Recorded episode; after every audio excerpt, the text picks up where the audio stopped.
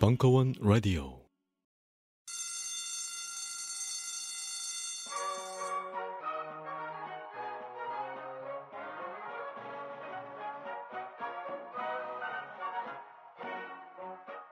오늘도 힘차게 매일매일 활기찬 당신의 아침을 책임질 손안의 킹스베리. 중세 왕과 귀족들만 먹었다는 아로니아와 함께 발기찬 하루를 시작하십시오. 100% 폴란드산 아로니아 열매 농축과즙 평산 네이처 아로니아 친. 가사노동과 학업, 직장 스트레스로 지친 가족을 위한 최고의 선물. 한국에서 구라파의 맛과 향을 덤으로 느낄 수 있습니다. 우리 가족의 건강은 아로니아가 챙겨줘요. 100% 폴란드산 아로니아 열매 농축과즙 평산 네이처 아로니아 진. 보다 자세한 사항은 딴지마켓에서 확인하실 수 있습니다. 16개 경찰서에 공식 공급하는 검증된 특허 상품 아마스폴 워치. 긴급 상황에 아마스폴 워치를 스마트폰에 갖다 대기만 하면 바로 가족, 친구 혹은 경찰에게 긴급 문자와 실시간 위치 정보를 보낼 수 있습니다. 혼자 사는 여성, 아이들이 있는 가정의 필수품 아마스폴 워치를 지금 딴지마켓에서 은하계 최저가로 만나보세요. 힐링은 알아차림입니다. 몸과 마음의 신호를 들을 때 힐링이 시작됩니다. 힐링은 이완입니다. 좋은 음식, 쾌적한 시설에서 긴장을 풀어줍니다. 힐링은 힐빈 클럽입니다. 마트 가듯 가볍게 갈 수 있는 가까운 힐링. 양평 힐빈클럽이 여러분을 응원합니다. 보다 자세한 건 힐링비닷컴으로 방문하시거나 검색창에 힐빈클럽을 쳐보세요. 무인기가 한반도를 위협하는 절체절명의 2014년. 딴지 관광청의 묻지마 관광이 충격적으로 부활했습니다. 딴지 라디오 청취자 30분께 드리는 충격의 완전 무료 이벤트. 자세한 사항 딴지일보 홈페이지에서 확인하십시오.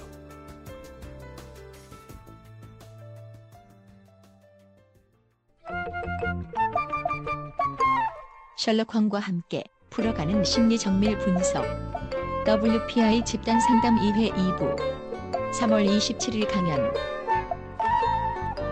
일단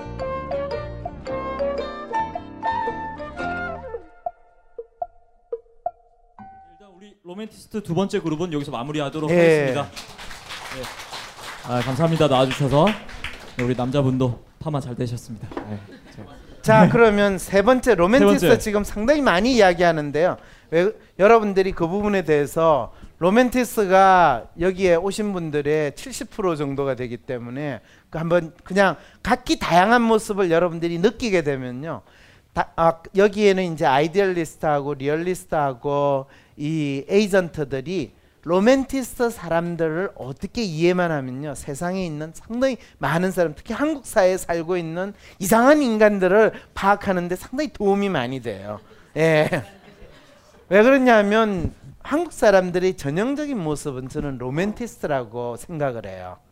우리가 엄주 가무에 능하다. 한국 사람들은 엄주 가무에 능하고 기분파다라고 그러죠. 그게 로맨티스트 성향인 거예요. 노래방이 그렇게 많고, 나는 근데 가서 노래 부르는 사람 보면 참 이해가 안 되거든요. 다 로맨티스트예요. 너무 좋아해요.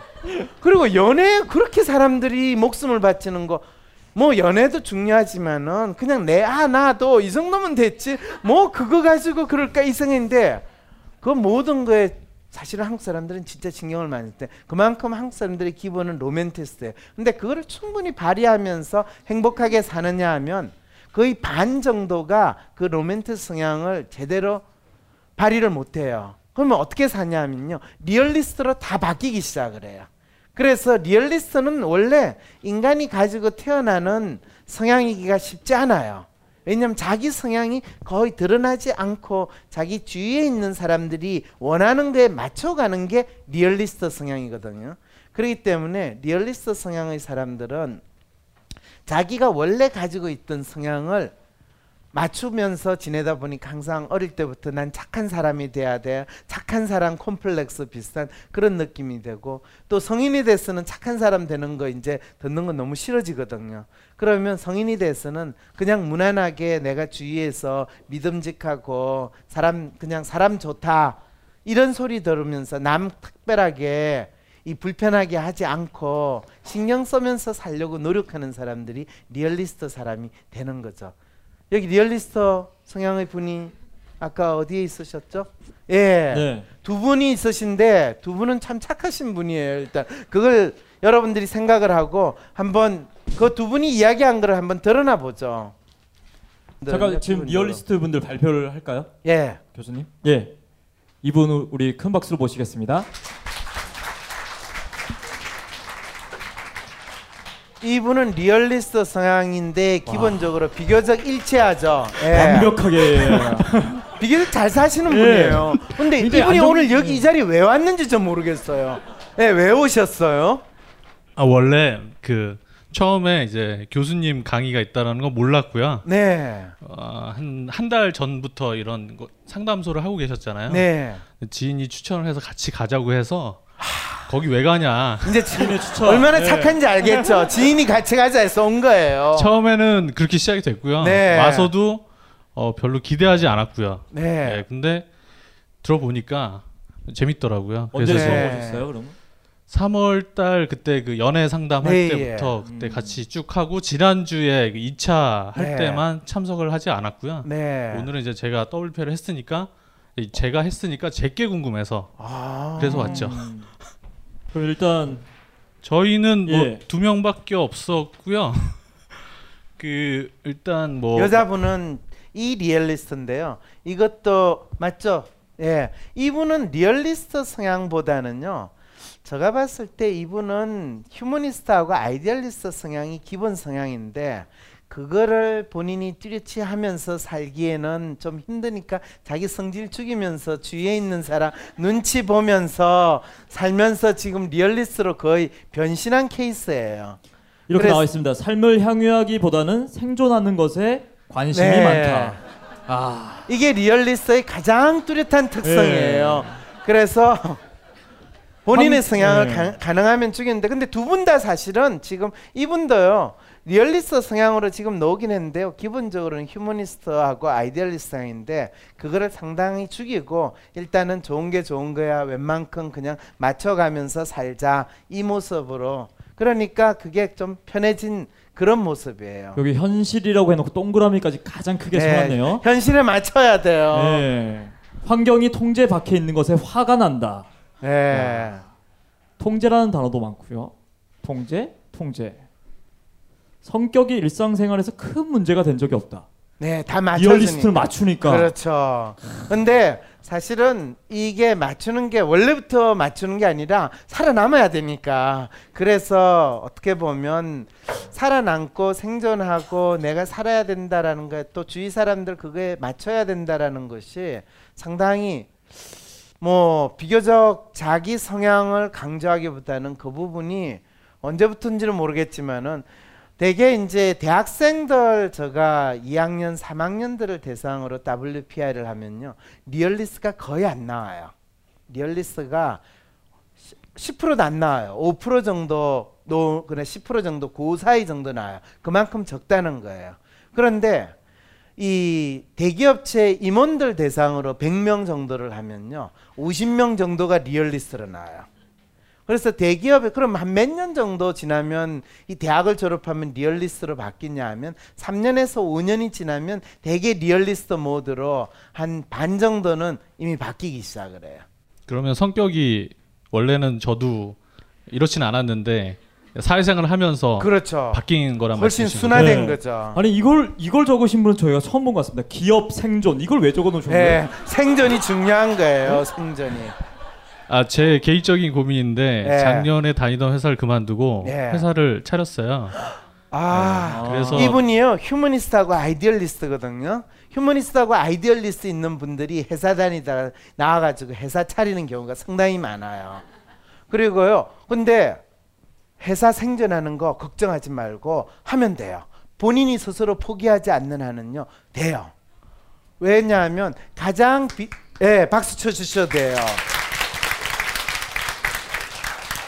뭐 모든 사람들이 다 그러면 다 되느냐인데 제가 이제 비즈니스를 하면 비교적 성공할 가능성이 높다라고 하는 분들이 어떤 스타일이냐 하면 휴머니스트하고 아이디얼리스트 성향이 높으신 분이 비즈니스를 하면 비교적 성공할 가능성이 높은데, 이분은 지금 리얼리스트 성향 모드로 가면요, 본인이 가지고 있는 이 에센스를 죽이고 그때그때 상황에 맞추게 되면요 어떤 부분이 있냐면 본인의 특성이 더 없어져요. 그러면 바람 불면 바람 가는 대로, 이 비바람 치면 비바람 가는 대로 이래 되면 나중에 보면요 본인이 에너지 소진돼 가지고 생존하기가 더 힘들어져요. 지금 초반인데 좀 그런 게 좀 온 것 같아서. 네. 예, 지인 통해서 와서 시점이... 예, 그래서 그런 게 이제 고민이 된다고. 그랬을 때는요 내가 진짜 나 다른 사람에 비해서 내가 가질 수 있는 특성, 내가 잘하는 게 뭔가의 부분에 대해서 고민을 해야 돼요. 그런데 실제로 이 휴머니스트하고 아이디얼리스트 같은 경우는, 휴머니스트는 기본적으로 비즈니스는요 뭐니뭐니 해도 사람들과의 관계고 또 자기가 하는 것들을 다른 사람이 혼자 하는 게 아니라 같이 할 수 있어야 돼요. 본인이 지금 혼자예요? 매치 같이 하세요? 아 지금 10명이. 그러면 일단은 본인이 그 휴머니스트 성향을 가지고 야 우리 같이 해보자 이런 거를 상당히 나름대로 발휘를 해야 되는 상황이고, 그 발휘하는 게 중요하다는 거예요. 그러면 지금 이 리얼리스트 성향이 높이는 게 중요해요? 휴머니스트 성향을 높이는 게 중요해요? 휴머니스트 성향이 높이죠. 그 다음에 또 휴머니스트 성향은 문제는 뭐냐면 무조건 저질러요. 그래서 돌격 앞으로 하고 이 산이 아닌가벼 저 산으로 가자 이렇게 돼요. 이래 되면요 상당히 뭔가 어시어시하는 분위기는 있는데 정작 본인들이 가지고 있는 에센스가 뭔지에 대해서 놓쳐버려요. 그럴 때 남들이 하지 못하는 것, 남들이 가지 못하는 것, 또 자기가 현재 어떤 상황에 있는가에 대한 냉철한 성찰을 할 수 있어야 돼요. 그것이 바로 이 아이디얼리스트 성향이에요. 그래서 리얼리스트 성향은 차라리 지금은 뭐 크게 지금 어떻게 보면 본인이 좀 쏙은 타는데요. 겉으로는요 상당히 좀 허장성세를 보이는 그 모습으로 지금 지내고 있는데. 맞습니다. 예, 지금 힘들면 힘든 대로요 사람들한테 이런 게 힘드는데 어떤 길이 없을까요? 열심히 물으면서 거기에 대해서 그 생각이 내한테 어떻게 적용될 수 있는가를 계속 고민을 하면서 맞춰보세요. 감사합니다. 예, 되게 비즈니스 하시는 분들은요 형편이 나쁘더라도요 저희들은 문제없어요, 저희들은 괜찮아요 이렇게 해야 된다고 생각을 해요. 왜? 그래야지만 긍정적 마음을 가지는 건 아니에요. 그것도 틀린 말은 아닌데요. 그렇게 되면 진짜 자기가 가지고 있는 문제에 대해서 남들한테 정확하게 조언을 받거나 자기가 보지 못하는 것을 볼 수 있는 기회를 놓쳐버려요. 그리고 남들이 하는 뻔한, 남들이 다 가는 길을 가가지고 그냥 말아먹기 딱 좋은 그 일을 하게 돼요. 그래서 그 부분에 대해서 긍정적 마음은 속으로 가져도 돼요. 그리고 한 가지 중요한 건요. 지금 아무리 어렵더라도 본인이 진짜 남들하고 다른 게 있으면요 포기하지 마세요. 그런데 이 리얼리스트 성향 때문에 남들이 좋다는 거, 잘 된다는 거를 쫓아가면요 그게 쫓기 어려워요. 요즘 쫓아다니고 있습니다. 자, 예. 지금 뭐 이건 삽질 수준이 아니라 망하려고 지금 키를 쓰시는데 그게 상당히 리얼리스트 부분들이 그게 참 힘들어요. 제가 가장 힘든 사람이 누구냐면 리얼리스트 분들 컨설팅 해줄 때예요. 가장 당신이 안정적이고 안전하고 당신이 잘 알고 익숙한 길을 항상 가시려고 그래요. 그러면 그 방식으로 지금까지 해오셨죠?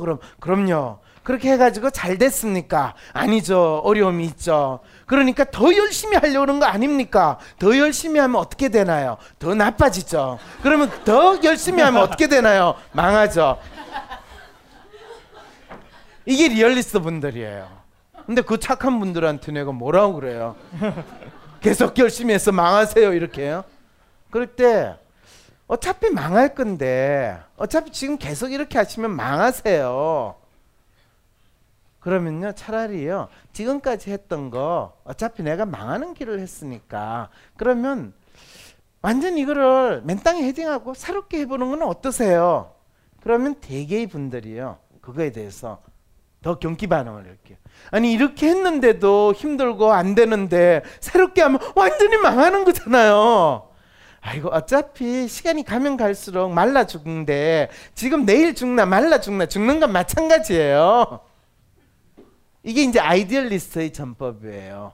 아이디얼리스트 전법은요, 어차피 죽으면요 내가 말라 죽기보다는 내일 깨끗하고 죽는 게 낫지 않아요?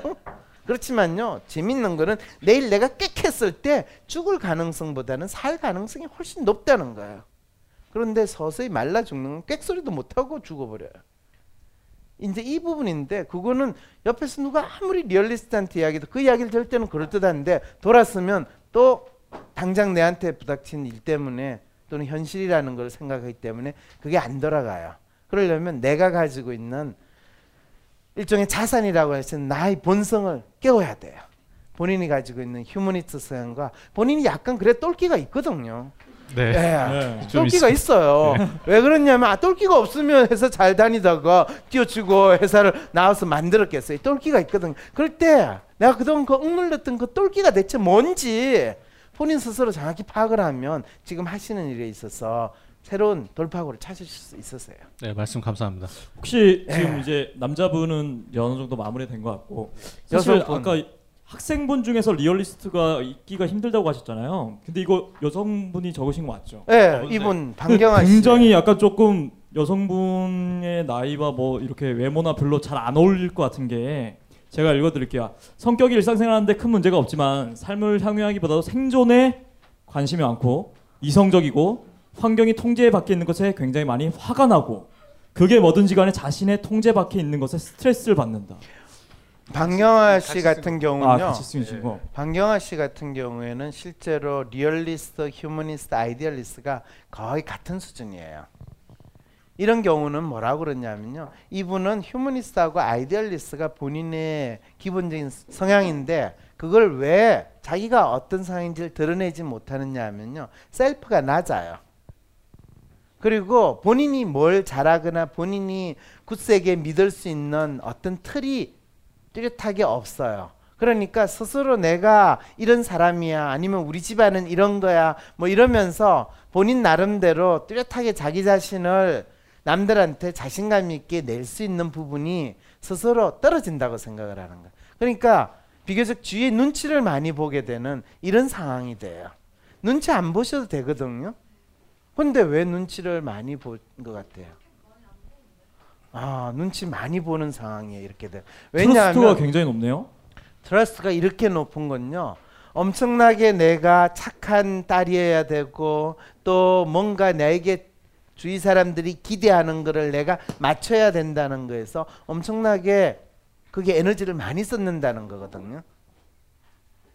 본인이 외동딸이에요? 막내딸이에요? 위에 두 언니나 오빠들이 두 명이에요. 오빠들이 뭐 말썽을 많이 피웠어요? 그렇지 않은데, 그러면 오빠한테 인정을 받고 부모님한테 인정받는 아주 이 괜찮은 막내딸이 한다는 강박증에 본인이 시달리는 것 같아요? 원래 고등학교 때는 좀 그랬던 것 같은데. 네. 그 뒤에 책 같은 걸 좀 많이 벗어난 상태인 것 같아요. 네. 어쨌든 요게 과도하게 있기 때문에 본인이 지금 전반적으로 다른 거를 뭘 자기 나름대로 자기 거를 찾아갈 에너지가 없어요. 그러니까 이런 경우에는 주위에서 나에게 기대하거나 또는 원하는 거 거기에 맞추는데 내 에너지를 지금 다 쏟고 있는 그런 상황이에요. 근데 분명히 얼굴로 보고 대충 느낌으로 보면, 아, 본인이 요거를 죽이고 조금 본인이 더 남들한테 잘났다고 상당히 도도하게 나가고 본인 성질을 좀 부리면서 나가면 훨씬 삶이 재미있고 드라마틱하게 될 수 있는데, 지금 뭐 그렇다고 특별히 본인이 지금 본인이 학교 생활이나 또는 공부하는 데 있어서 본인이 기대했던 성과를 별로 많이 내고 있지 못한 상황인가요? 아니요. 에이전트 부분이 지금 바닥이거든요. 예, 에이전트가 바닥이라는 거는 자기에게 주어진 일이나 그런 거에 있어서 성과를 많이 내고 있지 못하다라는 뜻이에요. 에이전트가 비교적 높은 거는 자기한테 주어진 거를 비교적 웬만큼 하고 있다는 뜻이 되거든요. 학과가 안 맞아가지고요. 네, 뭐 그래서 별로 그렇게 공부하는 데 재미가 없다 이거군요. 예, 학과가 맞다 안 맞다가 아니라 지금 본인이 하고 싶은 거 학과와 관계없이 무조건 해도 돼요. 그런데 이것저것 너무 많이 눈치를 보는 거예요. 이것저것 너무 많이 재요. 그런데 그거 신경 안 쓰시고 지내시는 게 딱 좋은 것 같아요. 바뀌어가고 있는 중이긴 하겠는데 그보다 더 왕창해도 괜찮아요. 전혀 문제 없어요.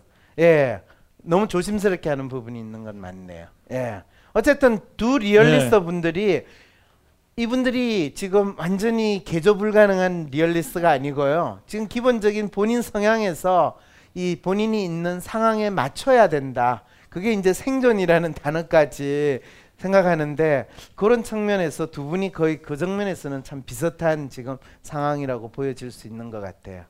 자, 그러면 에이전터 나와서 말씀 에이전트 할 일이 많아요. 그래서 처음부터 했어야 돼요. 아 그래요? 네, 일단 우리 말씀을 하시지 않고 리얼리스트 분께 큰 박수 부탁드리겠습니다. 예. 다음 에이전트 분 그럼 두 분 중에서 한 분 나오셔가지고 발표하시죠. 네. 자 박수 부탁드리겠습니다. 아, 예, 저희는 사실 이 앞에 얘기를 듣다가 생각이 난 건데 알게 된 건데 별로 이렇게 개인적인 얘기를 많이 안 했어요. 개인적인 얘기. 아 잠깐만, 먼저 가신 분 이분 아니에요? 약속 시간을 지키지 않는 사람 싫음. 아니, 예, 그분이 막 우리 공통점을 찾으라고 하니까 막 공통점을 찾은 거예요. 그랬더니 뭐 왜 오셨어요? 그냥 뭐 방송 보고 뭐 고민이 있어서 온 건 아니고 소개받아서. 그래서 아 그러면 우리는 특별히 계획 없이 목적 없이 온 공통점이 있다. 뭐 그렇게 얘기하다가 또 막 아까 가신 분이 아 약속 시간 안 지키는 거 싫지 않으세요? 예. 그래서 그렇게 해서 지금 적은 상황입니다. 그래서 예. 근데 여기서 지금 에이전트 이렇게 놓기 쉽지 않은데. 오. 그리고 휴머니스트 바닥이죠. 굉장히 휴머니스트적인 성향도 있어 보이시는데. 저도 그렇게 생각하고 있었는데요. 네, 맞아요. 이게 사실은 상대적이기 때문에 지금 MC 보시는 분이 휴머니스트의 전형이시거든요. 예. 들어가잖아요.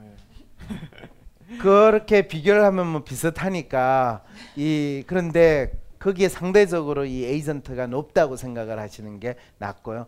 그런데 사실은 에이전트가 높은데 휴머니스트가 이렇게 낮는 거는 아주 정상이에요.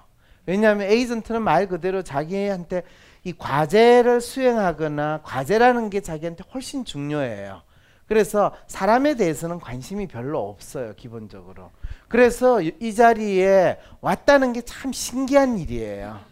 그런데 왜 왔어요? 그랬더니 별 그게 우연히. 없이 방송을 보고 왔다 그러니까 그게 본인 나름대로는 뭐 그 방송을 보고 대체 어떤 인간인지 알고 싶을 수도 있고 무슨 일이 벌어지고 있는지 알아야 되는 나름대로 이 과제를 어사인을 했을 수도 있지 않을까 싶은 생각이 드네요. 근데 과제를 가장 수행을 안 하셨습니다. 적은 양이 굉장히 적네요, 이분은. 근데 실제로 이분들은 자기 심리적인 측면이나 자기에 대해서 이야기하는 건 크게 관심이 없어요. 그리고 상대방이 무슨 이야기하는 데에 대해서도 크게 관심이 없어요. 예. 그럼 뭐에 관심이 있으세요? 에이전트 분들은요. 일요? 아 진짜 여기 보면은 약간 개인적인 뭐 고민이라든지 개인의 감정에 대한 얘기 뭐 일단 뭐 얘기 자체가 많이 없지만 그냥 결혼 준비 중, 취업 준비 중 고민에 대한 얘기는 그냥 거의 없네요. 전혀 없네요. 그래서 에이전트 성향이 높은 친구들하고는요 밤을 새서 술을 마셔도 별로 이야기를 한 게 없어요.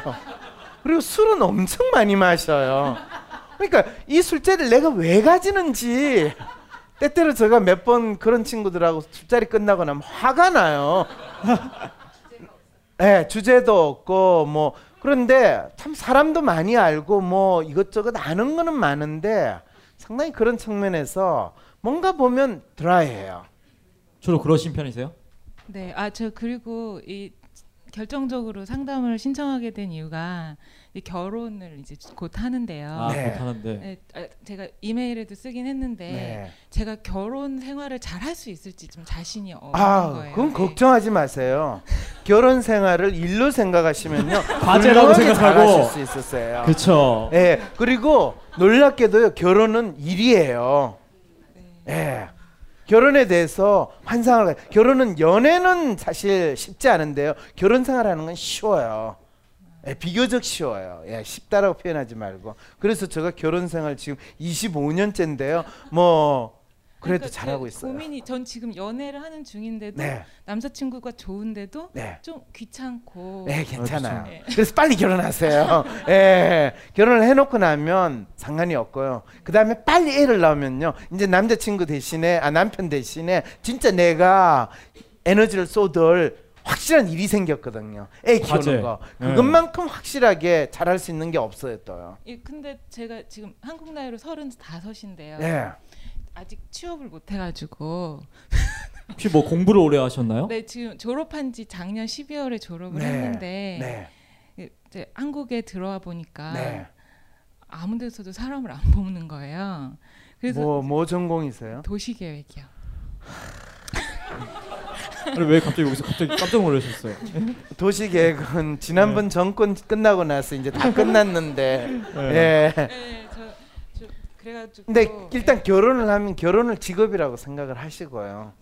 네. 예, 그 다음에 결혼하고 나면요 뭐 일 잘하시고요 또 하시면 잘하시니까요 일은 찾아보면 많이 생겨요. 그러니까 그건 걱정 안 하셔도 될 것 같아요. 제가 아이 낳고 하는 거를 미룰 수가 없는 나이인데 절대로 미루지 마세요. 네, 근데 그게 제가 싫은 거예요. 막 일 먼저 해야 되겠다는 생각이. 네. 아이 낳고 키우는 게 가장 큰 일이고요. 그 다음에 직장 찾아가지고 돈 버는 건 두 번째 일로 생각하세요.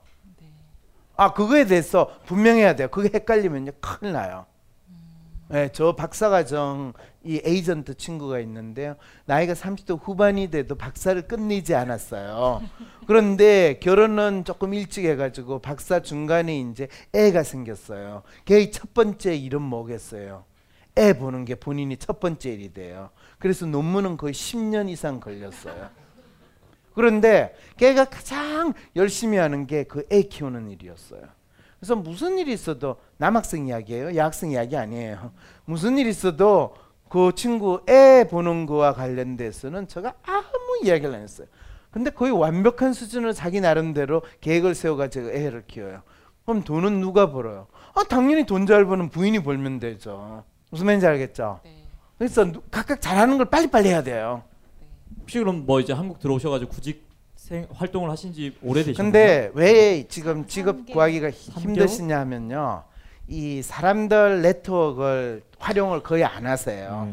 그리고 있는지에 대해 걱정도 조금 되기는 하네요.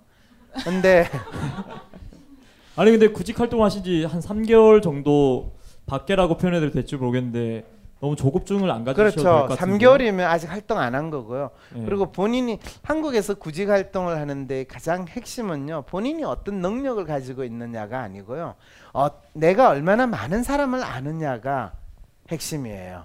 그래서 본인이 아는 모든 사람들한테 내가 구직 활동 중입니다를 열심히 알리세요. 그냥 어떤 회사에 내가 원서 내고 또 지내면 그 회사가 나의 능력을 믿고 나를 써주겠지, 그런 일은 거의 없다고 생각을 하세요. 그래서 지금 본인은 실제로 본인한테 주어진 일을 이 상당히 중요시해서 사람들과의 네트워크를 활용하는 거를 별로 그렇게 안 쓰는데, 사람들 네트워크를 활용해가 내가 일자리를 찾는 것도 똑같이 나에게 주어진 일이라고 생각해서 네트워크를 활용을 하세요. 그리고 본인이 이제 이런 에이전트 성향의 분들이 직장에 들어가면 일을 잘할 것 같죠?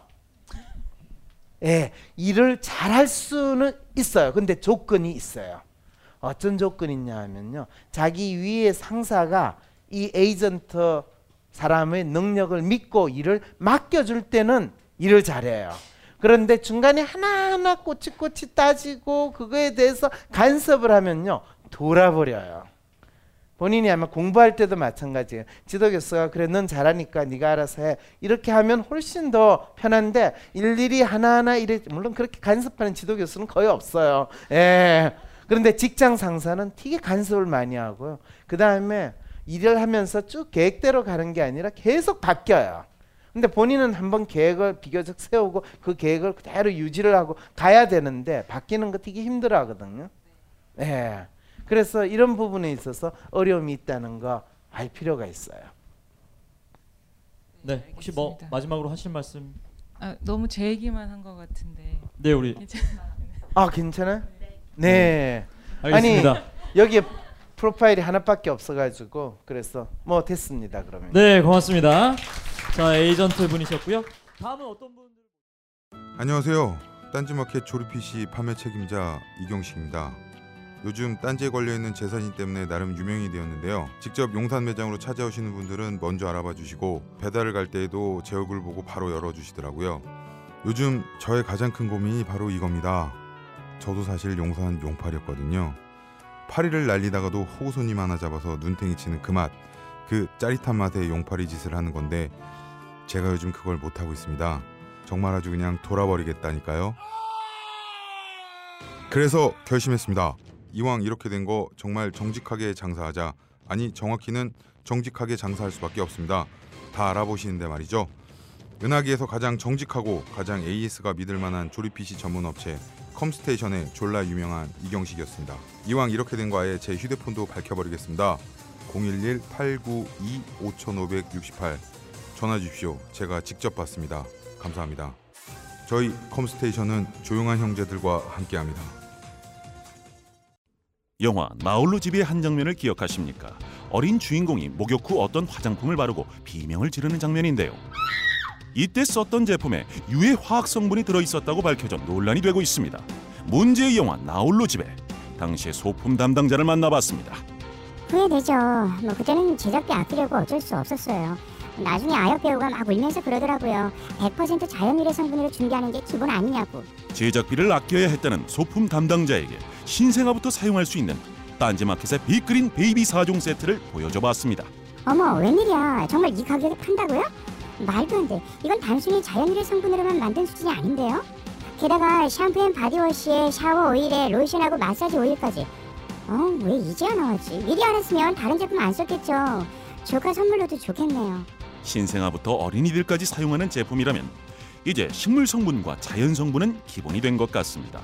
더불어 피부 보호막을 pH 5.5로 건강하게 지켜주는 약산성의 비그린 베이비 4종 세트 출시는 아이들의 피부 건강에 긍정적인 영향을 미칠 것으로 보여 세계인의 이목을 집중시키고 있습니다. 근데요, 이 딴지마켓에서 비그린 샤워오일 정품 이벤트도 진행 중이래요. H발란스와 바디 모이스처 샤워오일 각 100개씩을 배송비만 받고 보내주는 파격적인 행사라네요. 서두르지 않으면 저처럼 후회하실 거예요.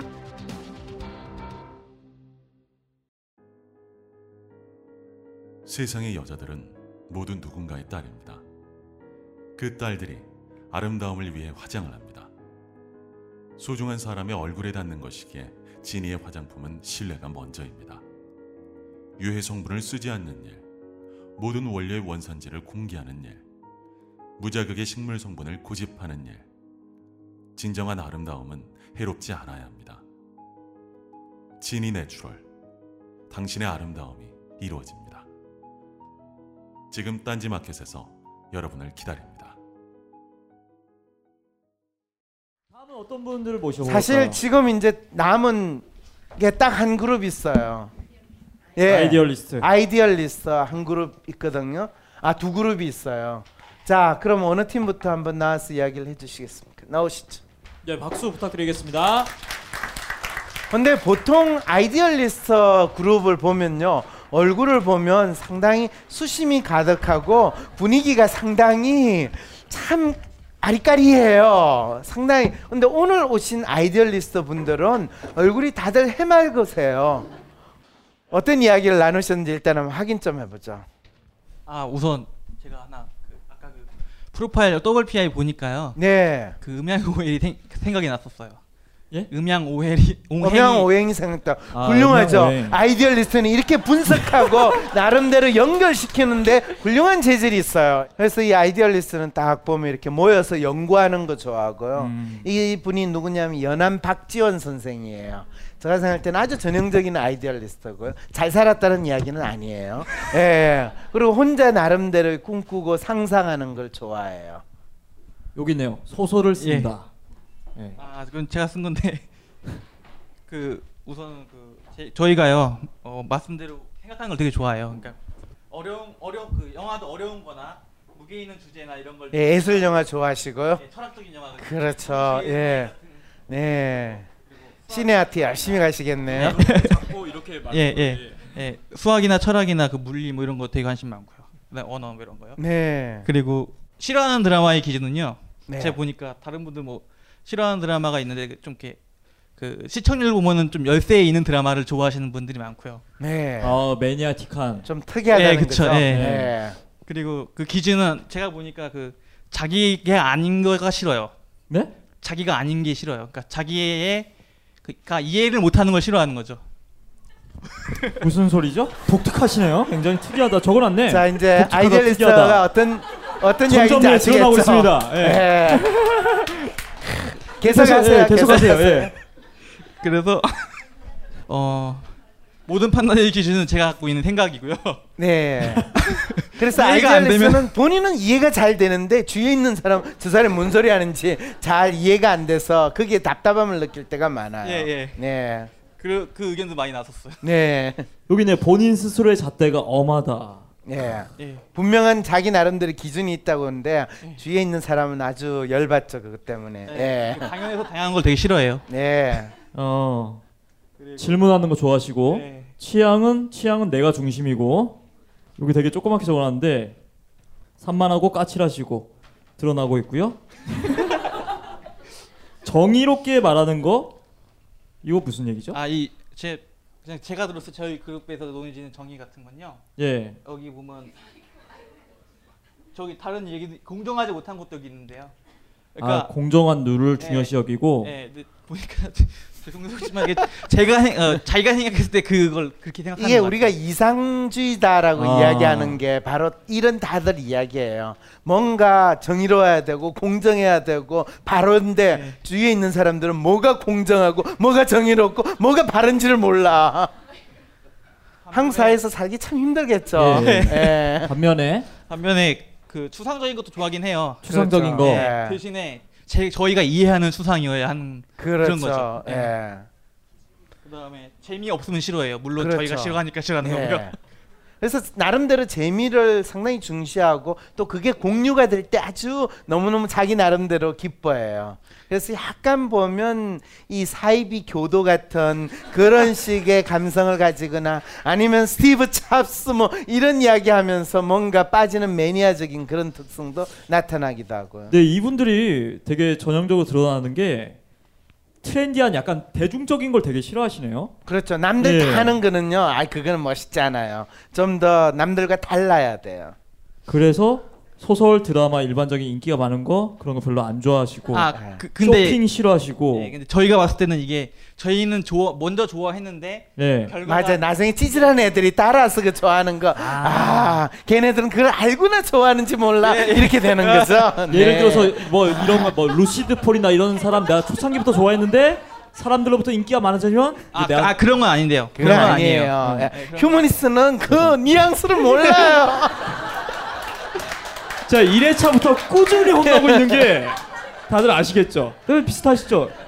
심해서 그리고 저희는 이렇게 아까 그 공정하지 못한 거나 불만을 갖고 있으면요. 예. 근데 그렇다고 행동으로 나스가지고 바꿉시다 이러지는 않아요. 그냥. 그런 분이 계셨어요. 계셨어요. 어느 분이에요? 혹시 어떤 분인지? 저하고 이야기 좀 해요.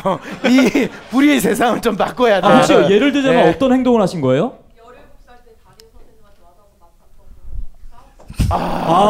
민씨를 가했다. 야, 제가 그런 마음만 있었으면요 벌써 이 나라 작살 냈어요. 그게 없어가지고 지금 여기서 워크숍 하고 있어요. 예. 그런데 17살 때 그러고 나서 인생이 상당히 힘들으셨겠네요. 그렇죠. 혹시 왜 맞으셨어요? 그때 뭐. 예. 선생 입장에서 보면요 건방지거든요. 일단 그걸 왜 물어요? 그렇죠. 그렇죠. 그렇죠. 훌륭해요. 우와. 너무 멋있어요.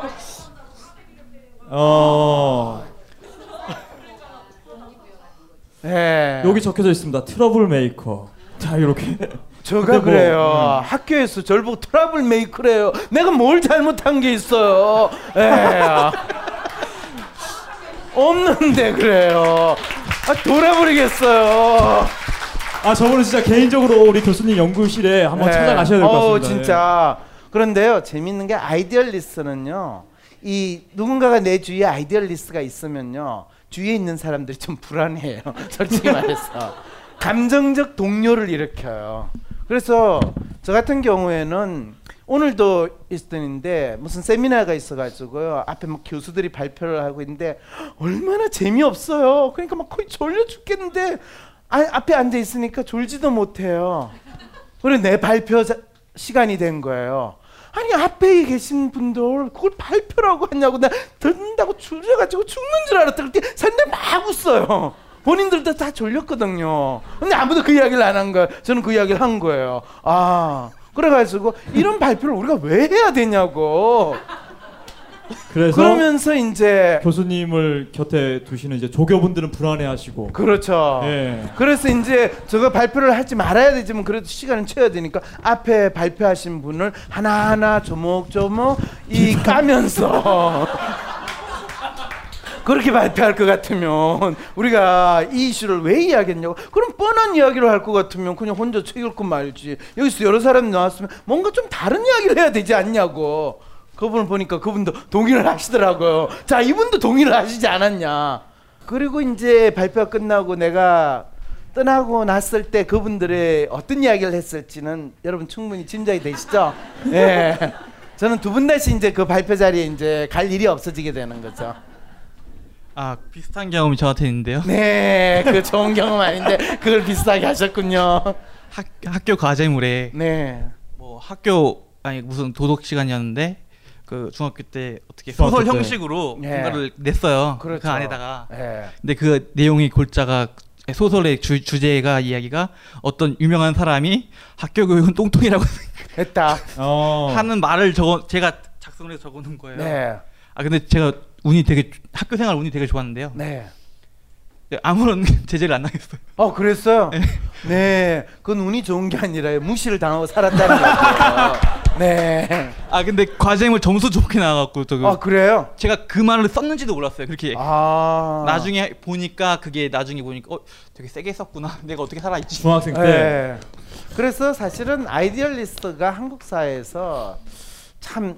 여러분들 그런데 아까 리얼리스트라고 하시는 분들은 생존을 이야기하잖아요. 아이디얼리스트는 상당히 많은 박해와 핍박을 받지만은 생존은 이야기하잖아요.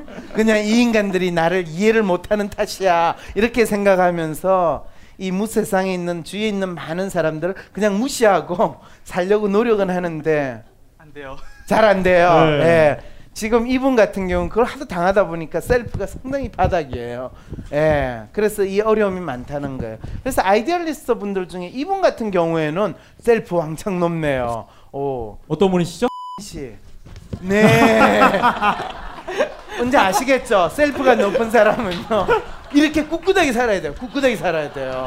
남들이 나를 아무리 또라이로 본다 하더라도 결코 포기하지 말고 살아야 되는데 그런데요. 아 이분은 정말 트러스트가 제로입니다. 트러스트가 그치? 제로인데 릴레이션은 네. 또 만빵이에요. 더 많은 트러블을 야기하고 있다는 거예요. 네. 아이디얼리스트가 이렇게 릴레이션 너무 높으면요 인생이 참 순탄하지가 않아요. 근데 뭐 그렇다고 해서 뭐 특별하게 지금 내가 바꾸고 싶다는 생각도 별로 안 하시니까요. 계속 그렇게 사셔야 돼요. 예. 나중에 저 좀 조금 더 편하게 살고 조금 나아질 수 있는 방법은 없나요? 라고 하는 마음이 생기면요 저 다시 찾아오세요. 예. 아니, 주변에 뭐 또래 친구들은 되게 좋아하실 것 같아요. 저분 또래 친구 성격 파탄 사람. 아 휴머니스트는 좀 잘 이해를 못하는 사람이니까 가만히 좀 있었어요. 예. 휴머니스트? 네. 저 여기 앉아 있겠습니다. 여기. 네. 또 저랑 좀 통하잖아요. 되게 네. 이런 아이디얼리스트는 또래 친구들은 또라이라고 이야기를 듣거나요. 예. 돈키호테 이런 소리 듣기 딱 좋아요. 네. 그 대신 다행스럽게 생각은 자기들 대신에 제가 약간 대리만족. 그렇죠. 제가 네. 저렇게 또라이로 사니까 우리는 그래도 좀 낫다 이렇게 생각하고 살 수 있습니다. 제에 비하면 우리는 그래도 그렇죠. 낫다. 다 그런 위안을 줄 수 있는 유용성은 있어요. 네. 사회에 혁혁한 공을 세우시고. 이분도 훌륭하시네요. 셀프 높잖아요. 아까처럼 또 쓸데없이 일내시는데 누구세요? 훌륭하세요. 예, 절대로 포기하지 말고 끝까지 가는 거예요. 힘은 좀 들겠지만. 아 근데 예. 이분도 되게 릴레이션이 높은데 아이디얼리스트들이 보통 이렇게 릴레이션이 높아요. 높나요? 이런 분이 있어요. 이런 분들이 되게 삽질을 많이 하시는 분인데요. 그래도 뭐 결혼하셨어요?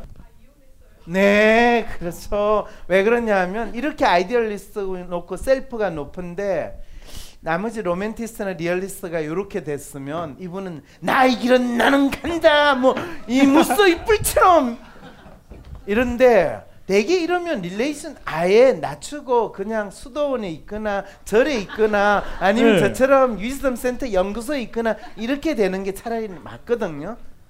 그런데 릴레이션이니까 직장생활은 그래도 하시는 거예요. 네? 그렇죠. 프리랜서가 최고예요. 예, 그게 딱 맞아요. 예. 그래서 신경 쓰지 말고 계속하세요.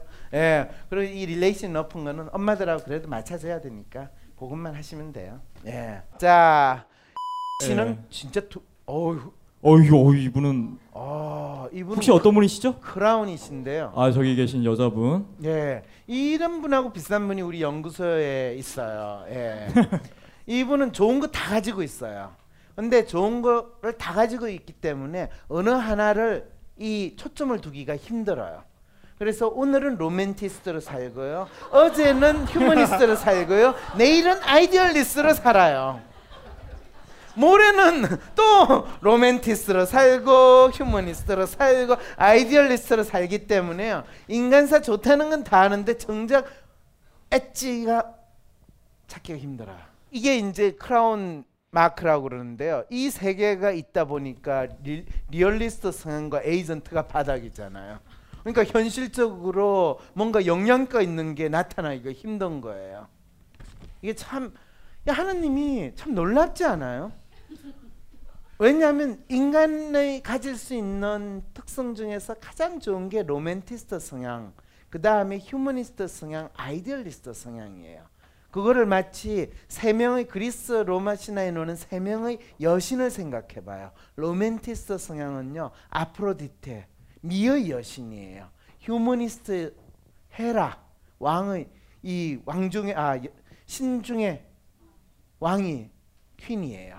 그 다음에 아이디얼리스트 아폴로가 아니다, 아테네. 그 세 명의 여신이 누가 최고로 잘났는가를 싸움으로 인해 가지고 무슨 전쟁이 나타나요? 그거 있잖아요. 그 트로이 전쟁. 네, 트로이 전쟁. 그게 일어난 게 트로이 전쟁이에요. 그러니까 이 세 가지를 다 가진다는 건 진짜 너무 좋은데 이 세 가지를 다 가지기 때문에 다 가지고 계셨구나. 본인이 어느 하나에 초점을 두기 힘들어요. 그런데 지금 연세가 33세고 지금 뭐 하세요? 아, 주부로서요? 그러면 뭐 열심히 애 잘 키우시고 힘들어하세요. 사실은 본인이 어느 하나를 잡아가지고 주부로 계속 지내셔도 되고요, 본인이 일을 하셔도 돼요. 예. 혹시 남편분이 뭐 때문에 힘들어하세요? 또라이라고. 예. 아, 우리 여성분 때문에. 아. 다음에는요, 네. 남편을 데리고 오든지 남편 프로파일을 가져오세요. 그래서 이런 경우에는 사실은 주부로 지내도 아무 문제가 없거든요. 그런데 실제로는 뭐든지 잘할 수 있는데 아무것도 안 한다고 남편이 느낄 위험성도 있고. 그리고 보면요, 이거 보세요. 이런데 실제로 본인은 릴레이션을 되게 중요하고 칼출을 중요해요. 그러니까 이 모든 데서 다 개입이 생기는 거예요. 참 이거 돌아버리는 일이에요. 도라이 맞네요. 예. 아, 죄송합니다. 예. 그런 의미는 아니었고요. 예. 예. 아, 맞다고요?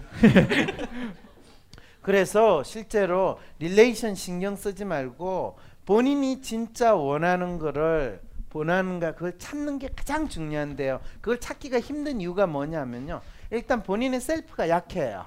그러니까 자기가 조금이라도 끌리는 게 뭐고 자기가 어떤 건지에 대해서 몰라요.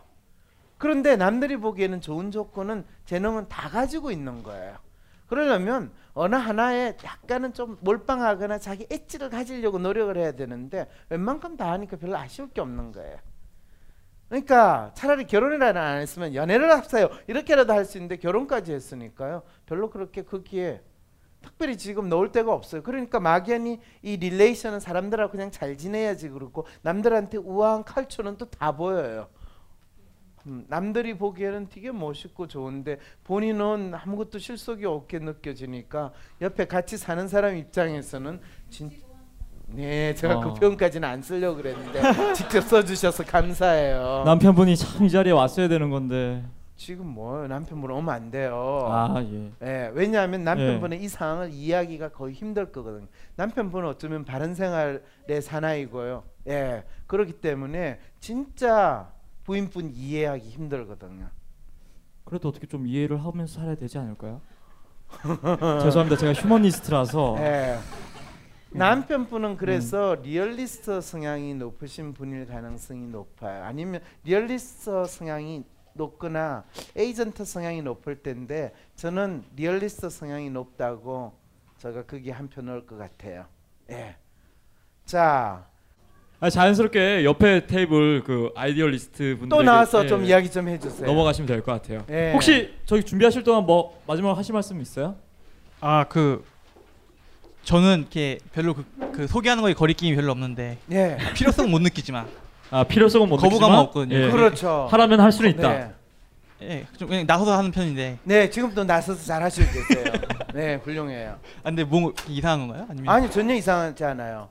씨는 엄청나게 눈치를 많이 보시는 분인데 전혀 안 보여신데. 자, 나와서 말씀하세요. 이분 프로파일이 딱 보면 벌써 느낌이 오시죠? 네. 자, 감사합니다. 이분이 발표를 할 때 어떨지 한번 잘 보세요. 자, 예. 저쪽으로 가셔가지고. 스마트폰의 바이블 벙커원 어플이 대폭 업그레이드 되었습니다. 강좌 및 강의별 결제 기능 탑재. 멤버십 회원이 아니라도 벙커원 동영상들을 골라볼 수 있는 혁신. 바로 확인해보세요. 아, 저는 제가 제일 그 크게 가지고 있는 고민은 이게 정신적 노예 상태라고 해야 되나요? 네. 그러니까 자기 주관이 뚜렷한 것 같으면서 제가 교사거든요. 예. 네. 지금 중2만 4년째 하고 있는데 예. 그러니까 애들 앞에서는 이렇게 크게 무리 없이 이렇게 애들도 잘 통솔하는 편이고 하는데 그러니까 제가 유일하게 기가 죽는 상대가 저희 신랑하고 저희 아빠예요. 네.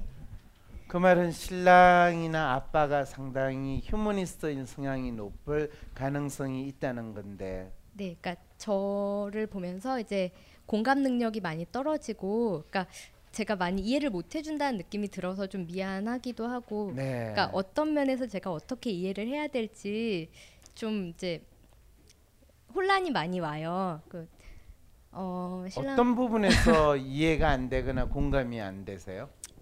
뭐 단적인 예를 들면 화를 내는 포인트라든지, 네. 아니면 이제 네. 네, 서로 화를 내는 포인트라든지, 네. 아니면은 이제 신랑은 어떤 포인트에서 화를 내는지 혹시 기억나는 게 있어요? 최근에 뭐 이런 사건이 있었다. 이제 저희는 늘 같은 거 가지고 예, 다르게 보기 때문에 네, 한번 싸우면 좀 이렇게 길게 가는 그렇죠. 아. 아이디얼리스트는 그래서 잘 싸워요. 예. 그러니까 저는 항상 이제 미안하다고 하는데 네. 너의 미안함에는 영혼이 느껴지지. 그렇죠. 말로 하는 거지. 로맨티스트세요? 남편분이? 제가 아니에요, 계속 그거. 들어보니까 네. 저희 남편은 굉장히 그러니까 저는 이렇게 좀 단적으로 표현하면 저는 아내가 필요한 여자고요. 저희 네. 신랑은 이제 남편이 필요한 남자 같아요. 되게 섬세하고 네. 자기 감정에 대해서 이렇게 격하게 공감해주고 네. 그러니까 제가 그러니까 본인이 얘기하지 않아도 제가 힘든 점에 대해서 그래 힘들었지 이렇게 얘기해 주길 바라는데 저는 누가 봐도 힘든 상황인데 그걸 굳이 가서 힘들지라고 얘기하는 게 저는 불난집에 부채질하는 느낌이 나서 그렇죠. 그냥 이심전심 마음으로 알면 됐지. 저는 거죠. 그래서 열심히 밥을 해주는 거예요. 아 그래 오늘은 소고기 덮밥을 해줘야지. 그렇죠. 그래 오늘은 특별히 청소를 더 깨끗이 해야지. 뭐, 오늘은 특별히 뭐 와이셔츠를 더 예쁘게 데려줘야지. 뭐 이렇게 그런 식으로 노력을 하는데 그거는 공연불이라는 거죠. 그 그렇죠. 사람한테는 같이 네. 술을 한잔하면서 이 당신이 힘들지. 있어서 나는 세상이 이렇게 던던할 수 없어. 그런 이야기를 해줘야죠. 그러니까 술을 같이 이제 마실 일이 있잖아요. 네. 근데 저는 그냥 저는 해맑아요. 네. 오늘 무슨 일이 있었고 그래서 오빠가 있어서 참 기쁘다는 생각을 했어. 근데 그거밖에 할 말이 없니? 넌 나에 대해 무엇을 알고 있니? 막 그러니까 남편이 삐졌다는 이야기예요. 남편분한테 네. 이렇게 안 물어봐 주시나? 본인 얘기만 하시는 건가 그럼? 그런가 봐요. 저는 아니라고 생각을 했거든요. 아니요. 그런데 그 부분은 이 남편한테 묻는다고 해서 또 남편이 그거를 아주 섬세하게 잘 설명하는 그런 사람도 아니에요. 그러니까 물을 이유가 아니라 기본적으로 남편의 감정이나 그 행동에 대해서 무조건적으로 뭔가 읽어주거나 그게 동의를 해주기를 바라는 거예요. 그러니까 저희 남편하고 얘기를 하고 있으면 저는 되게 무지한 중생 같고 그렇죠. 저희 남편은 마치 강신주 박사님 같아요. 네가 얘기하는 그건 사랑이 아니야. 막 이렇게 그렇죠. 하나씩 사랑의 액센트 주시면서 이렇게 짚어주세요. 남편은 상당히 이게 사실은요. 제가 별로 그렇게 쓱 좋아하는 사람은 아닌데요. 되게 이런 사람들이요. 조금 근위적이고요. 뭔가 지가 안다고 꼭 그걸 가지고 훈계적으로 가르치는 이 모드가 많이 들어가요. 똑같이 둘이 다 교사라서 하필이면 직업이니까 저는 저희 남편의 그 뭐랄까요 그 지적인 매력에 반했고 네. 그러니까 저는 솔직히 얘기하면 이제 말싸움에서 별로 지지 않는 편인데 네. 제가 유일하게 졌구나. 위트에 눌렸어요. 그래서 멋있는데 뭐 이렇게 약간 과학적이잖아요. 그러니까 멋있는데 그래서 약간 꺾어야 될 상대로 저는 생각을 하나 보다 이렇게 생각이 드는데 네. 저희 남편은 또 반대로 제가 너무 솔직하다 보니까 아, 저 아이라면 자기 속내를 드러내고 그러니까 자기한테 다 오픈해주고 자기를 이해해줄 수 있을 거야 라고 서로 이제 착각을 한 것 같아요. 저는 굉장히 힘든 상황인데 또 이제 학교에 가면 저를 바라보는 또 수백 명의 아이들이 있기 때문에 네. 또 웃고 씩씩해야 되잖아요. 그러니까 그렇죠. 이 씩씩한 게 어떻게 보면 저의 아이덴티티가 돼서 되게 네. 힘든 상황이기도 하고요. 일단은 제일 큰 문제는 저희 남편의 마음을 어떻게 하면 이해하고 다음에 올 때는 꼭 남편 프로파일을 가지고 이 가정을 깨트리지 않는 것이 저의 실제로 문제입니다. 그 남편분이 휴머니스트 성향과 로맨티스트 성향과 아이디얼리스트 성향도 조금 있을 수 있는데 지금 남편분이 이해를 못했다면 일단 휴머니스트 성향에서부터 일어날 것 같거든요. 그리고 남편분이 진정성이 느껴지지 않는 사과를 하거나 한다라고 하면 그게 휴머니스트 성향이 높은 인간들이 꼭 쓰는 표현이에요. 예. 중요하죠 그런 거. 그런데 문제는 뭐냐면요. 휴머니스트 성향이 높은 사람들이 조금 권위적이에요. 그래서 본인이 아는 거에 있어서는 상당히 이야기를 하는데 아이디얼리스트 성향의 입장에서 조금 알면 아이고 저게 조금 깊이 파고 들어가면요 그게 별거 아니라는 걸 알게 되거든요. 그래서 그게 그래서 그런가요? 그래서 그런가요? 이 질문 한 두 번 하면요 휴머니스트 성향이요 거의 그 아이디얼리스트 성향을 죽이고 싶어요. 예. 그래서 앞으로 남편이 뭐라고 그러면요 거기에 대해서 질문하지 말고 yes sir 이렇게 이야기를 하고요. 당신 너무 멋있어요. 훌륭해요. 주로 단답형으로. 무슨 말인지 알겠죠? 그런데 또 그러진 못하겠고. 아니요. 저 그런 거 잘해요. 근데 네, 하세요. 이제 그러고 나면 이제 아직 마음의 수양이 덜 돼서 그런지 열받죠? 네. 주먹을 꼭 뒤로. 그렇죠, 그렇죠. 본인 스스로가 그게 너무 힘들다.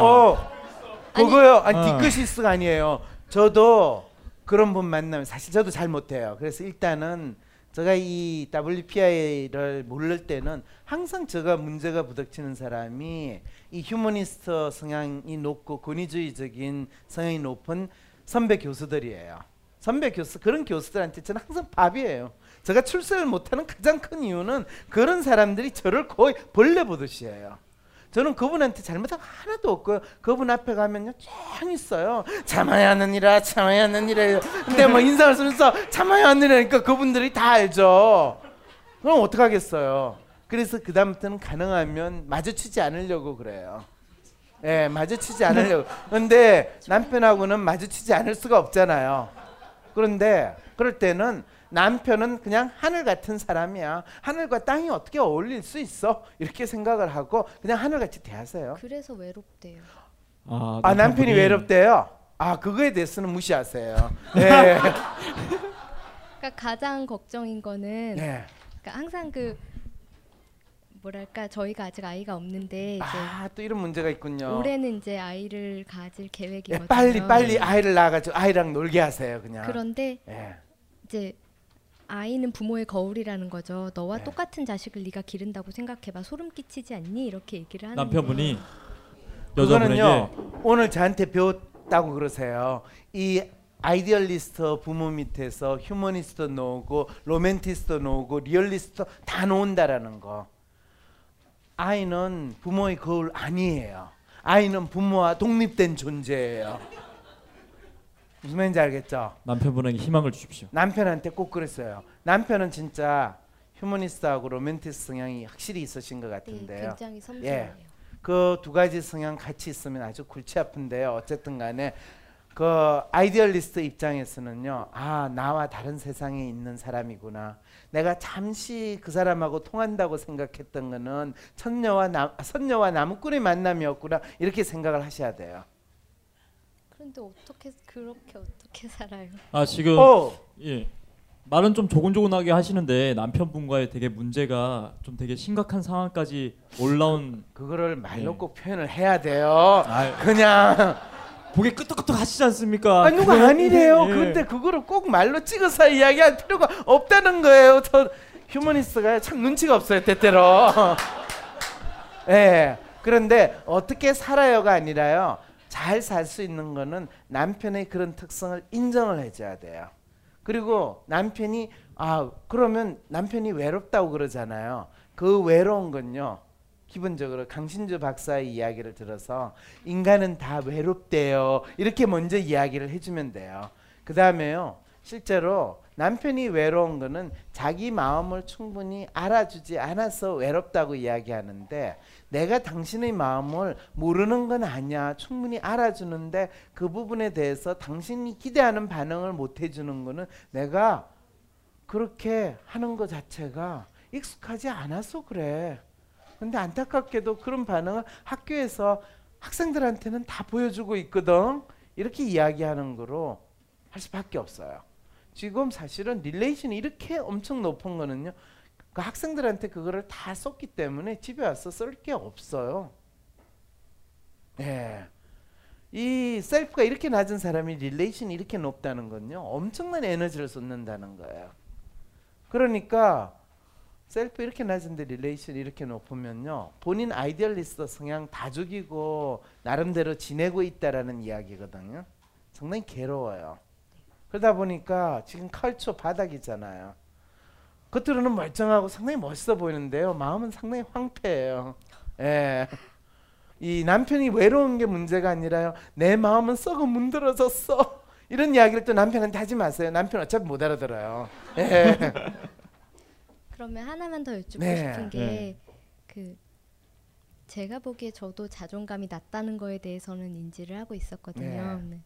자존감을 높일 수 있는 방법이라든지. 훌륭한 생각이에요. 네. 본인의 자존감을 높이는 게 본인이 가지고 있는 모든 문제를 해결하는 첫 번째 길이에요. 그러려면 어떻게 해야 되냐면요, 내가 지금 주위에 있는 사람들한테 나를 너무 맞추려고 노력하고 있구나라는 걸 먼저 생각을 하세요. 그럴 때 다른 사람들한테 내가 어떤 부분으로 인정을 받고 있고, 나의 존재에 대해서, 나의 가치에 대해서 무엇으로 다른 사람이 인정을 하는가, 그걸 먼저 한번 생각을 해보고 찾아보세요. 본인이 예를 들면 학교 교사로서 활동을 하거나 자기가 하는 데 있어 내가 남들보다 조금 다르고 남들보다 또 나름대로 뛰어날 수도 있고 인정받을 수 있는 부분이 있다고 생각하시죠? 네. 어떤 거라고 생각하세요? 저는 수업 시간에는 카리스마가 좀 있는 거. 카리스마. 여러분 보셨죠? 들으셨죠? 제가 지금 이 워크숍을 할 땐 좀 카리스마가 있는 것 같아요? 에 별로 그런 소리를 안 해주시네요. 이분은 내가 하고 있는 일을 내가 잘한다 라는 거에 대한 자신감을 가질 때 본인이 자기가 어떤 사람이라는 걸 더 뚜렷이 보여주고 나타낸다는 거예요. 그런데 그 부분을 잘하는 거로 자기의 이 셀프를 올릴 수가 있어요. 그런데 사실은 그게 본인의 직업적인 성취일 수도 있고 또는 사회적인 인정일 수도 있거든요. 자, 그 부분이 그러면 본인은 지금 그걸 아주 중요하게 생각하고 그걸 바라는가, 아니면 그 부분에 대해서 그렇게까지만 할 필요 있냐라고 생각하는가. 이제 이게 본인이 지금 에너지를 어디에 쏟느냐라는 거예요. 지금은 사실 그만큼까지 에너지는 안 쏟거든요. 그냥 주위에 있는 사람들이 나에게 요구하는 거를 부합하는데, 또 사람들이 좋다는 걸 쫓아가는데 에너지를 쏟는 거예요. 그렇다고 하더라도 마음속에 가지는 생각, 그렇다고 하더라도 남편하고 좋은 관계를 맺어주는 거에 대한 이야기는 아니잖아요 라는 거거든요. 예. 그랬을 때 남편이 나한테 중요한 사람이고 또 남편하고 좋은 관계를 맺어야 되는데, 그러면 남편은 상당히 예민하고 섬세하고 그러면서도 나름대로 본인이 테이크 케어 받는다는 걸 느끼면서, 그 다음에 또 나름대로 본인이 남편으로서의 권위나 이런 것들을 충분히 인정받고 싶어하는 부분이 있거든요. 그러면 일단은 남편이 중요하게 생각하는 게 뭔지를 한번 생각을 해보세요. 남편이 가장 중요하게 생각하는 거. 이해, 공감. 이해, 공감인데, 남편이 실제로 자기가 하는 일에 있어서 중요하게 생각하거나 단순히 그냥 이해와 공감으로 가지고는 이것밖에 없어요. 당신이 진짜 잘난 사람이야, 당신이 진짜 대단한 사람이야, 이런 식의 계속 자기에 대한 끊임없는 인정과 칭찬을 해주는 거, 그거 외에는 없어요. 그런 건 딱히 원하지 않죠. 네. 그러면 남편은 뭐를 하기를 원하는가라는 게 분명히 있을 거예요. 그게 남편이 하는 활동이나 남편이 원하는 게 있어요. 그거를 찾아보세요. 네. 그게 뭔지 네. 지금 잘 모르시겠다는 거죠. 네. 바로 그 부분이에요. 가끔은 제가 사이코패스 같이 느껴질 때도 있어요.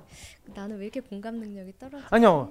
본인이 공감 능력을 쓰려고 하면 본인이 그렇게까지 잘하지 않는 걸 쓰는 거예요. 본인이 잘하는 건 분석 능력이에요. 그러니까 남편이 막연히 감으로 이야기하는 것을 분명하게 정리를 해서 그거에 대해서 알려줄 때 훨씬 더 본인이 가지고 있는 재능을 더 잘 발휘하는 거예요. 근데 본인과 똑같은 감으로 이 공감을 하려고 한다면 본인이 떨어져요. 그런데 어떤 하나의 이슈를 가지고 토론을 하면서 분석을 하는 건 본인이 사실 잘해요. 근데 남편은 감은 좋아가지고 또 찍는 거는 잘할 거거든요. 근데 그 찍는 걸 하나하나 따져보면요, 그 남편의 그 논리 구조가 허물어지기 때문에 그 짓은 하지 마세요. 그 대신에 본인이 실제로 남편이 감으로 했는데 알았지 라고 생각해서 넘어가는 거를 본인이 진짜 분명한 논리를 만들어서 정리를 해주면 남편은 그 부분에 대해서, 그렇지만은 본인이 했다가 아니라 남편이 다 이야기해 주는 거를 본인은 단지 정리만 했을 뿐이다 라고 했을 때 남편은 되게 본인이 잘난 것처럼 충분히 느껴요. 이 사실은 이 관계의 대표적인 예가 로댕이라는 사람 알죠? 근데 로댕의 연인이었던 까미요. 예. 그 까미 끌려온 거 발음도 안 되는데, 어쨌든 그 여자의 관계 보면 실제로 로댕보다 훨씬 더 감각적이면서 예술 작품에 있어의 새로운 거에 대한 통찰이 까미요 그 여자가 있었어요. 로댕이 캐치를 못하는 부분. 그런데 실제로 로댕을 성공하게 만든 여자는 바로 그 여자였거든요. 그런데 안타깝게도 여러 가지 이유로 본인이 충분히 인정받을 수가 없었던 거죠. 자, 그 역할을 본인이 남편을 위해서 감정적인 공감이 아니라 남편의 어떤 나름대로 사회적인 인정이나, 남편도 또 나름대로 본인이 인정받고 번듯하게 보이는 거에 대한 의미를 상당히 가지고 있거든요. 그거를 본인이 확실하게 보이지 않는 손으로 도와줄 수 있느냐, 그것이 단순히 감정적인 공감보다 훨씬 더 중요해요. 남편이 못하는 거를 본인이 해줄 수 있을 때 그 두 관계가 서로 확실하게 유지가 될 수 있고 훨씬 더 본인의 존재 이유가 부각이 되는 거죠. 네. 감사합니다. 네. 네, 그럼 우리 교수님께서 오늘 좀 마무리를 해주시고. 네, 뭐 마무리는 하겠습니다. 사실 지금 시간이 너무 늦었으니까요. 오늘 여기서 이 테이블에 각각 참여를 하신 분도 있고, 뒤에서 진짜 너무너무 이 시간까지 열심히 참여하시고 들으신 분들도 있으셔서 참 감사하고요. 이제 결론적으로 예. 예. 그 다른 분들 연애는 많이 나왔는데 리얼리스트 연애는 안 나온 것 같아서. 아니, 연애 필요하세요? 아니, 예, 필요는 한데 예. 리얼리스트는 어떤 사람을 만나야 되는지. 아 혹시 지금 가정을 이루고 계신? 아까 리얼리스트의 특성은 뭐라고 그랬어요? 그냥 착한 맞춘다. 사람 모드로 누구한테나 열심히 맞추려고 노력한다예요. 그래서 리얼리스트는 연애는 진짜 물에 물 탄 듯 술에 술 탄 듯 남들이 좋다고 보면 좋나 보다 조건이 좋으니까 결혼하지 잘생겼으니까 결혼하지 뭐 이쁘니까 결혼하지 비교적 무난하게 그냥 남들이 좋다고 하는 거에 맞춰서 결혼할 수 있는 게 이 리얼리스트 성향이에요. 연애도 마찬가지예요. 불타는 사랑을 제게 주세요. 리얼리스트는 별로 그런 것도 안 원해요. 이렇게 이야기하니까 리얼리스트에 대해서 제가 조금 너무 리얼리스틱하게 이야기를 하는 것 같은데 진정성이 없다는 얘기. 아니 뭐 연애의 진정성을 따지신다면 본인이 지금 휴머니스트 모드로 지금 이야기를 하시는 건가요? 아이디얼리스트 모드로 이야기하시는 건가요? 아니, 자, 주변에 뭐 리얼리스트가 계세요? 그럼 여자분이? 아 연애를 하시고 싶으세요? 아니, 연애하고 있어요. 아 하고 있으세요? 사실 리얼리스트 연애는 전형적인 연애예요. 남들이 연애할 때 하는 거 다 따라 하려고 그러세요. 기념일 챙겨주고. 남들이 영화 보면 영화도 네. 보고 기념일 챙겨주면 기념일 챙겨주고. 이 친구하고 사귀는 여자분이 리얼리스트였죠. 그래서 제가 일단 리얼리스트 연애는요 너무 차곡 밟고 있습니다. 통념적이에요. 그래서 뻔한 그 단계를 다 거쳐야 되니까 지금 나이가 몇 살인데 그거를 지금 하고 있냐. 네, 그래도 나름 재밌습니다 교수님. 아니, 잘하고 있습니다. 예, 너무 예, 나름 요 단계를 밟아가는 재미가 있기 때문에 아니 예. 그래도 나이를 생각해야지. 지금 20대에 그걸 하고 있으면 그거는 연애의 재미를 드린다고 하지만 30대에 그걸 하고 있으면 아니 그분이 20대니까 괜찮습니다. 아 예. 그렇군요. 예. 아, 좀 이제 아시겠죠 아무튼, 되게 무슨 말인지. 그래서 오늘 여러분들한테는 왜 시간이 이렇게 길어졌냐면요. 전에는 각 팀들 이 설명하는 거로 끝났는데 오늘은 각 팀들의 놓은 분들 개인 상담해 주듯이 각각 연결을 해 주다 보고 심지어는 이 남편과의 관계 여기 있지도 않는 분의 관계와 연결을 시켜야 되고 이제 이러다 보니까 시간이 훨씬 많이 갔는데요. 그러다 보니까 여러분들한테 아마 훨씬 더 많은 내용들을 또 쏟아부었는지 모르는 약간 걱정도 해요. 근데 그거를 조금씩 자기 상황에 적용할 수 있는 게 사실은 가장 에센스입니다. 그래서 여러분들이 각각의 유형이 이렇게 있구나 그리고 이게 이렇게 다르게 나타나는구나를 알게 됐다면 그거는 상당히 큰 소득이고요. 항상 모든 사람이 내 마음하고 같다라고 생각하기보다는 차라리 다르다라는 것에 대해서 먼저 인지를 하시고요. 그 다음에 나의 유형이 가지고 있는 기본적인 특성이 이상한 게 아니라 그 특성으로 인해 가지고 나라는 사람이 지금 살아가고 있구나 그리고 그 특성이 나를 나답게 만들고 있구나 라는 것을 알게 된다면 그 다음에 여러분이 어떤 어려움이 있더라도 그 특성에서 내가 이 어려움을 잘 극복할 수 있는 방법이 뭔지를 생각을 하지 남들이 다 가는 그 길이 아니라 자기만의 길을 가실 수 있다라는 거 그거를 오늘 여러분들이 조금 느낄 수 있다면 이 워크숍이 여러분들에게 조금 도움이 되지 않을까 싶습니다. 예, 그러면 수고하셨습니다. 네, 감사합니다.